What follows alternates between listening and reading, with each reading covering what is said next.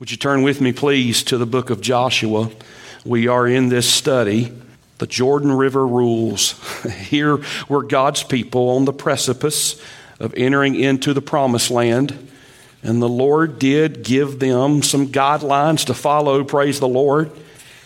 And you and I know that the Lord wants us to know what it is on a personal level to experience victory in our relationship with the Lord and to grow and to mature and to walk in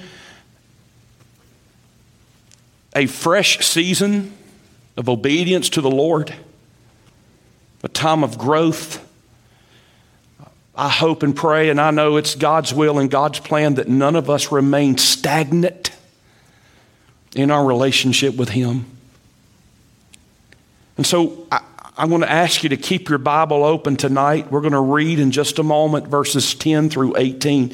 But you have to know and you have to remember that these words that God gave to the people, they, they were on the verge of entering into the promised land. You have to know that they felt some sort of anxiety about that. They felt probably an uneasiness about this opportunity that was staring them in the face. They knew there'd be opposition. And as I think about this, I think about June 6th, 1944. In the pre dawn darkness of that day, you know it was D Day. On that morning, in the darkness, a 22 year old Californian. His name was Tom Rice. He stood in the doorway of his C 47 transport plane, which was carrying 18 paratroopers from the famed 101st Airborne Division. That plane, as well as dozens and dozens and dozens of others, flew over the English Channel and as those paratroopers and as Tom Rice stood literally in the doorway with his left boot hanging over the edge of the plane, as they crossed the English Channel, they looked down into the darkness and they saw the shadows of the ships. Those amphibious landing ships, transport ships, and landing craft by the hundreds that were making their way across the English Channel. On board that plane, there was a red light, which, when the red light came on, it meant you had eight minutes before the target zone. Then there was a white light, which meant to stand up and hook up. And then there was the green light, which obviously meant to jump. And that morning, Tom Rice, paratrooper number one. He'd be the first one to jump when that green light came on. He, along with 13,000 American paratroopers who would jump behind enemy lines on D Day, they all knew one thing fully well if the accompanying assault by sea failed, if those men down below in those transport ships, if they failed to take the beachhead, they realized that for them, those paratroopers jumping behind enemy lines, there would absolutely be no rescue. So that morning, while it was yet dark, the red light came on. Then the white light. Then that green light came on. And the jump master standing by the door screamed and hollered at Tom Rice one word Go! And with that, Tom Rice had to make that leap into the darkness, not knowing fully well what he was going to encounter when his boots hit the ground or even if his boots would hit the ground. And so, as I read this narrative tonight and about this event in Scripture, I think to myself about these children of Israel who have been instructed for so much and so long. I mean, the whole book of Deuteronomy is given to a restating of the law of God. These men and women, their ancestors, their ancestors were the ones who died in the wilderness. One writer said that at every stop along the way for these 40 years, the children of Israel were having a burial. And that's true. But now this is the generation. These are the men and women right here with their left boot kind of hanging in the doorway, the precipice of the promised land. Don't you know their minds and hearts were filled with all kinds of thoughts? And so the title tonight of the lesson is It's Time to Step Up to the Moment. Step up to the moment. And I want to say to us, ladies and gentlemen, that as I look around the auditorium, and I do believe this is an opportune and appropriate study for this season for so many of you who are moving from one season of life into another season. We've talked about that in these two previous lessons. The various seasons that we go into and the transition times in life that we experience. And so many of you find yourselves in that moment. And God says, I want you to step up to the moment. Notice with me verse 10 in your Bible. Then Joshua commanded the officers of the people. So he's going around and he commands these officers. That's an interesting word. These, these men who had been placed in charge of various groups by number. There was a ranking of leadership. Joshua instructs them to go instruct the people.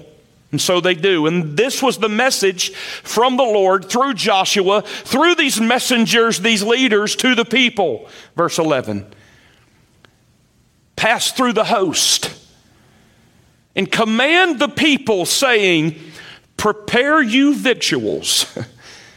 For within three days ye shall pass over this Jordan to go in to possess the land which the Lord your God giveth you to possess it. Verse 12 is interesting. And to the Reubenites and the Gadites and the half tribe of Manasseh spake Joshua, saying, Remember the word which Moses, the servant of the Lord, commanded you, saying, The Lord your God hath given you rest and hath given you this land. Your wives, your little ones, your cattle shall remain in the land which Moses gave you on this side Jordan.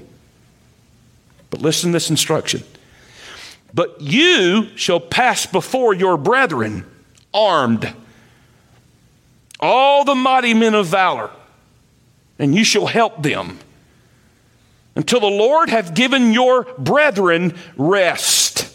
We're not going to talk about this tonight, but there's a whole message just in that one statement. That, by the way, it's not just about you and I getting the victory and living our lives in victory and obedience. God is concerned that we be concerned about our brothers and sisters in Christ that are around us. That's a whole nother message, but I ain't going to talk about that tonight. But if I were, that's what I would have said. But anyway. And so look at verse 15 until the Lord have given your brethren rest, as he hath given you, and they also have possessed the land which the Lord your God giveth them.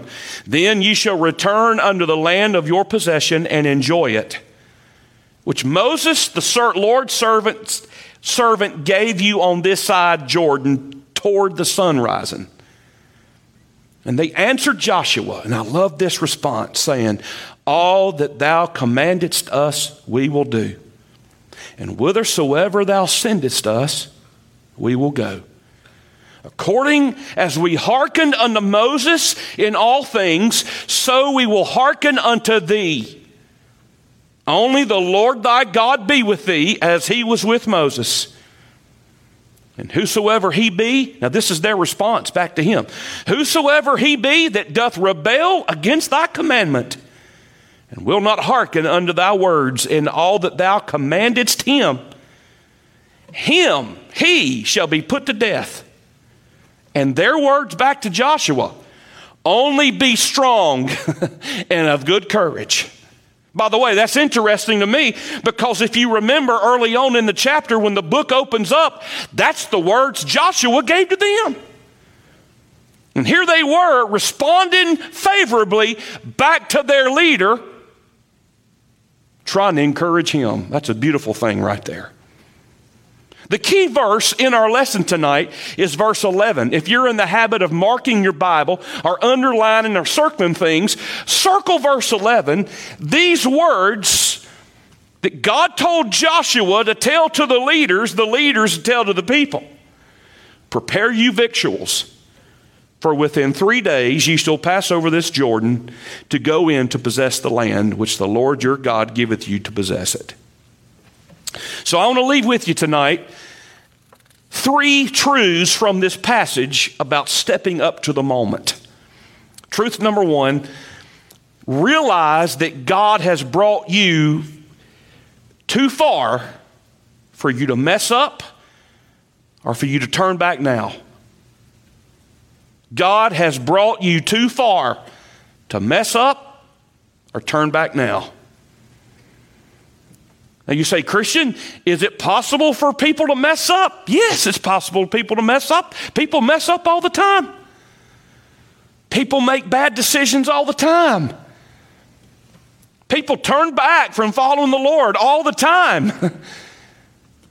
but now's not the time for you to do it. Can I say this? There is never an opportune time or an appropriate time to turn back on the Lord. And what he's saying to them is, hey, you're right on the verge. It's time for you to move in. I'm about to do something that's going to blow your mind. I'm about to duplicate a miracle that your father saw me do at the Red Sea. And now I want to do it for you. I have brought you this far. You get ready to go in. You get ready to experience victory. I'm about to do something for you. Don't turn back now. You've come so far. You know what we say, and you've heard this before? Now is no time to what? Quit. And now's no time to turn back on the Lord or to quit. On September the 10th, 2016, some of you were watching this game. It was a football game between number two Clemson and Troy. And Clemson had a player. I think he was a wide receiver. I don't even want to mention his name in case uh, anybody might be kin to him. I don't know. I'm not slamming him or anything. You'll find out why in just a moment. But he was their punt returner. And in this game against Troy, it was a tight game. It was the first half, and the first half was kind of coming down t- near the end, and Troy punted and the the the returner uh, for Clemson got the ball, and Buddy Boy he ran 75 yards. Now look, returning anything for a touchdown is like booyah. That's like my hats off to that person. Because first of all, you, you, you're not looking at anybody that's ever been fast at anything, okay? Except eating. Certainly not running.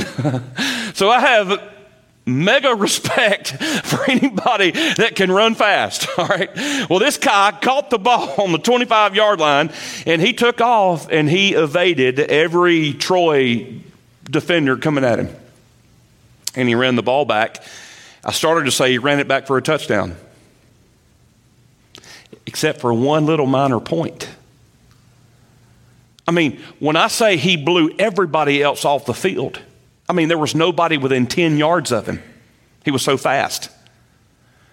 Well, right as he, in his mind, in his mind, he had already, he was crossing the goal line. What do you think he did?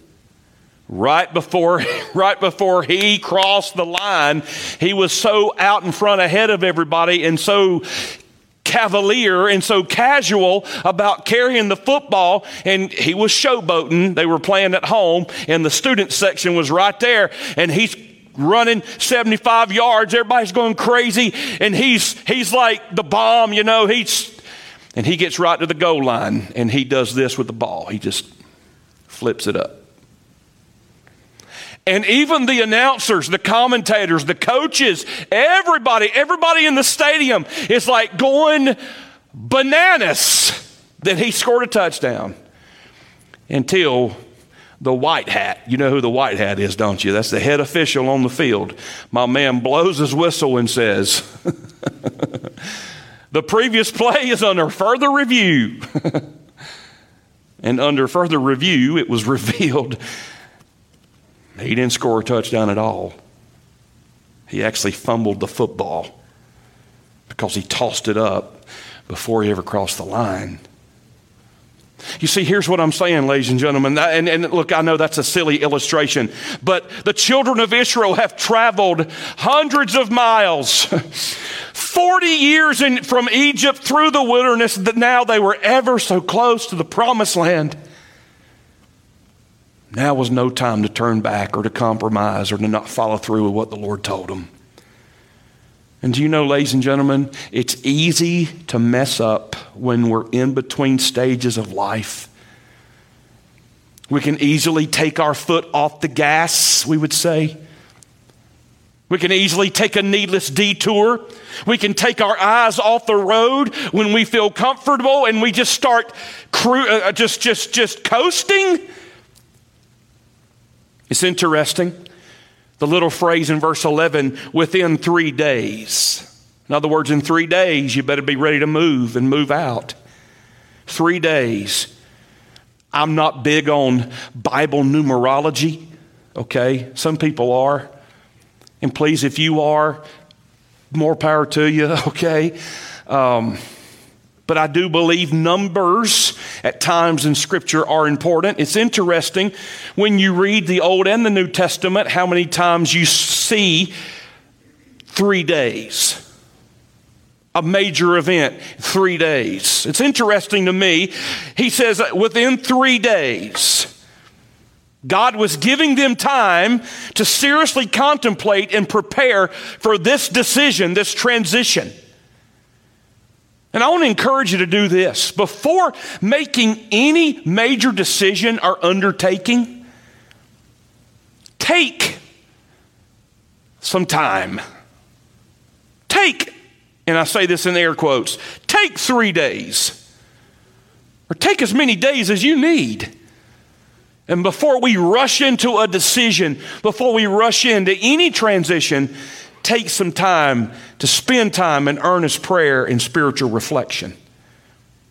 You know, it's interesting that when we rest and when we take the time, resting can lead to poise and purpose.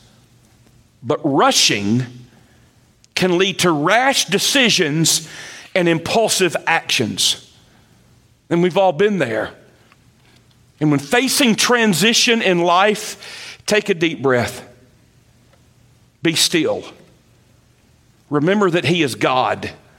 Seek first His kingdom and get ready to step into the moment that God has in front of you.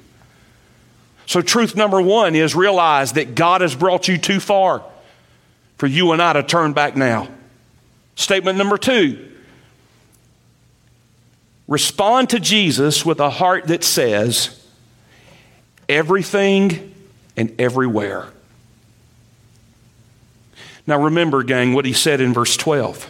Now listen to this.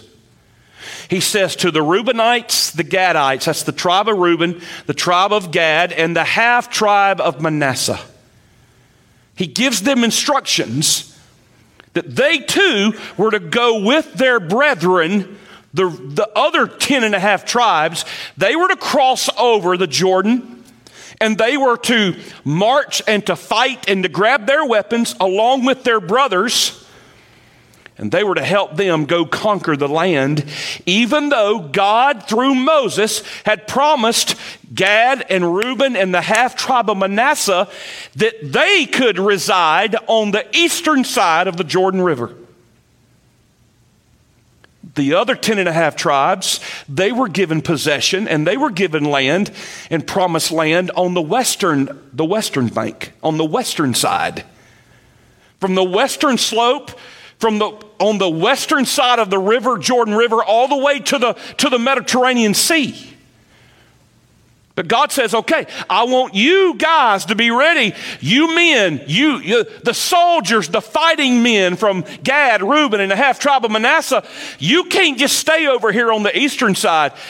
You, I want you to go with your brothers and I want you to fight, and you're not going to come back until all the land is conquered.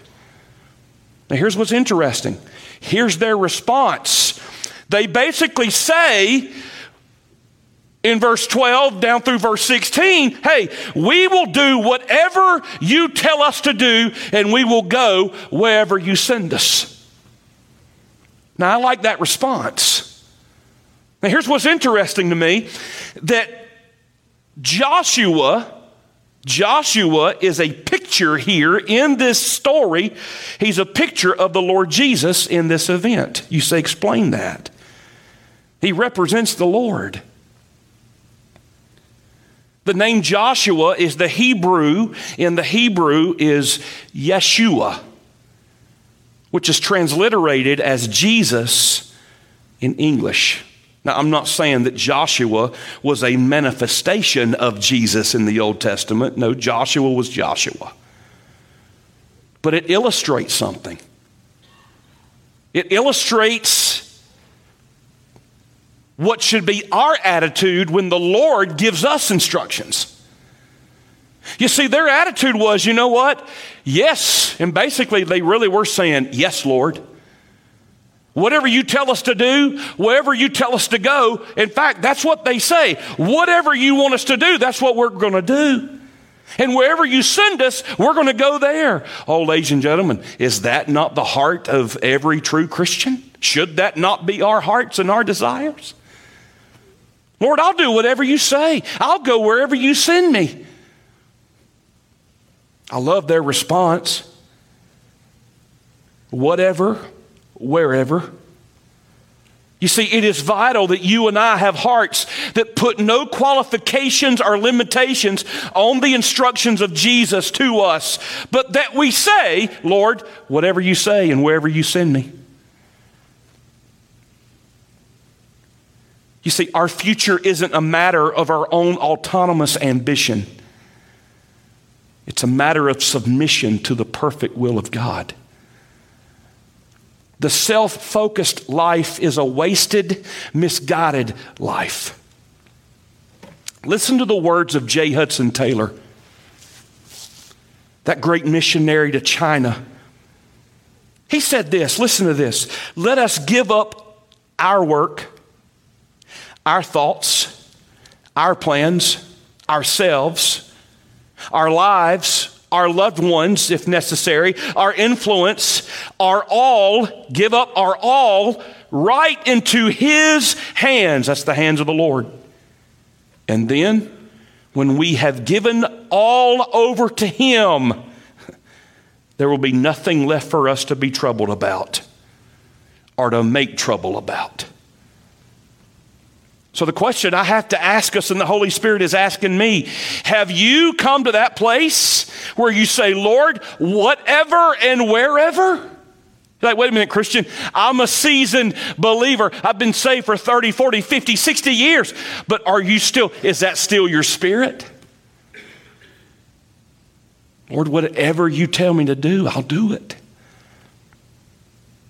Lord, if you tell me to uproot and to move, I'll do it.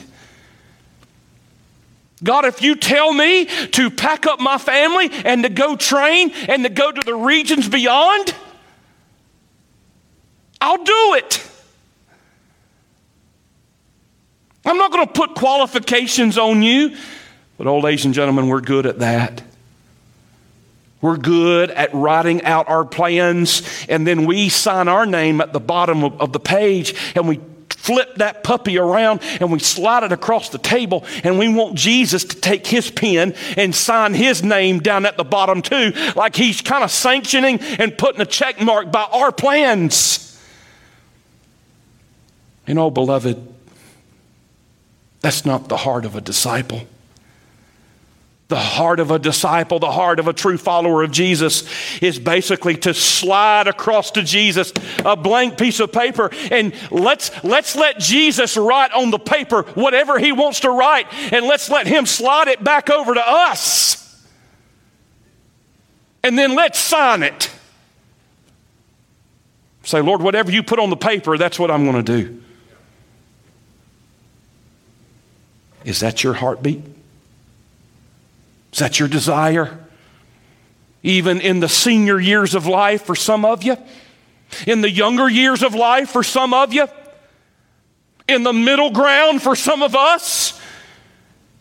I hope today, as a 51 year old man, I hope I still have even more zeal and passion and humility and desire like I did when I got thoroughly right with Jesus as a 13 year old boy and I hit the altar at a teen camp about an hour and a half from here. And I said, Lord Jesus, here's my life. I still want him to have my, me in my life. I still want to offer myself to him every single day. That's biblical Christianity. Is that your spirit? You see, everything changes when God has all there is of us to have. Ian Thomas said, All there is of God is available to the person who is available to all there is of God. In other words, the Lord moves heaven and earth to reveal himself to the person that holds nothing back, but says to God, Lord, here am I. I place myself in your hands every single morning, every single day. And oh, what a great prayer it is to pray, dear one, before your feet ever hit the floor in the morning. And your first conscious thoughts are to say, and oh, may God help it to be, where we say, Lord Jesus, before I even get up today, I offer myself to you afresh and anew. May God make it so. And then this last thought, this last truth. We've learned that we need to realize that He's brought us too far to turn back. We need to respond to Jesus with a heart that says everything and everywhere. And then this little thought before we pray. Remember that Jesus has given us all the resources we need to experience victory and success. Every single thing, here it is, gang, every single thing the children of Israel needed from day one. And we see that in verse 11. He says, All right, I want you to prepare victuals. Now, what were victuals? You're like, oh, that's food. Well, it is food, but it even goes beyond food. It literally means, the word means provisions. Adam Clarke said this was necessary as they were about to undergo considerable fatigue in marching and in making preparations for the passage of the Jordan. God says, Hey, I want you to pack up some stuff. I want you to prepare for the journey. But isn't it awesome that God had already given them everything they would need to pack up? Most likely, they had gathered certain types of food and provisions from the conquered areas as well as the daily manna, by the way, that one's supposed to be saved or carried over from one day to the next. But the Lord provided all of that. They didn't have to hunt around, is what I'm trying to say. They didn't have to hunt around for what they were going to use or take. God had already given it to them. Matthew Poole said they were allowed when they had opportunity to purchase other provisions and did so according to Deuteronomy chapter 2. Notice how the Lord went before them and provided for them whatever they would need before they even knew they needed it. But isn't that exactly what the Lord does for us today? Ladies and gentlemen, before we even know we have a need, aren't you glad Jesus already has the answer on the way?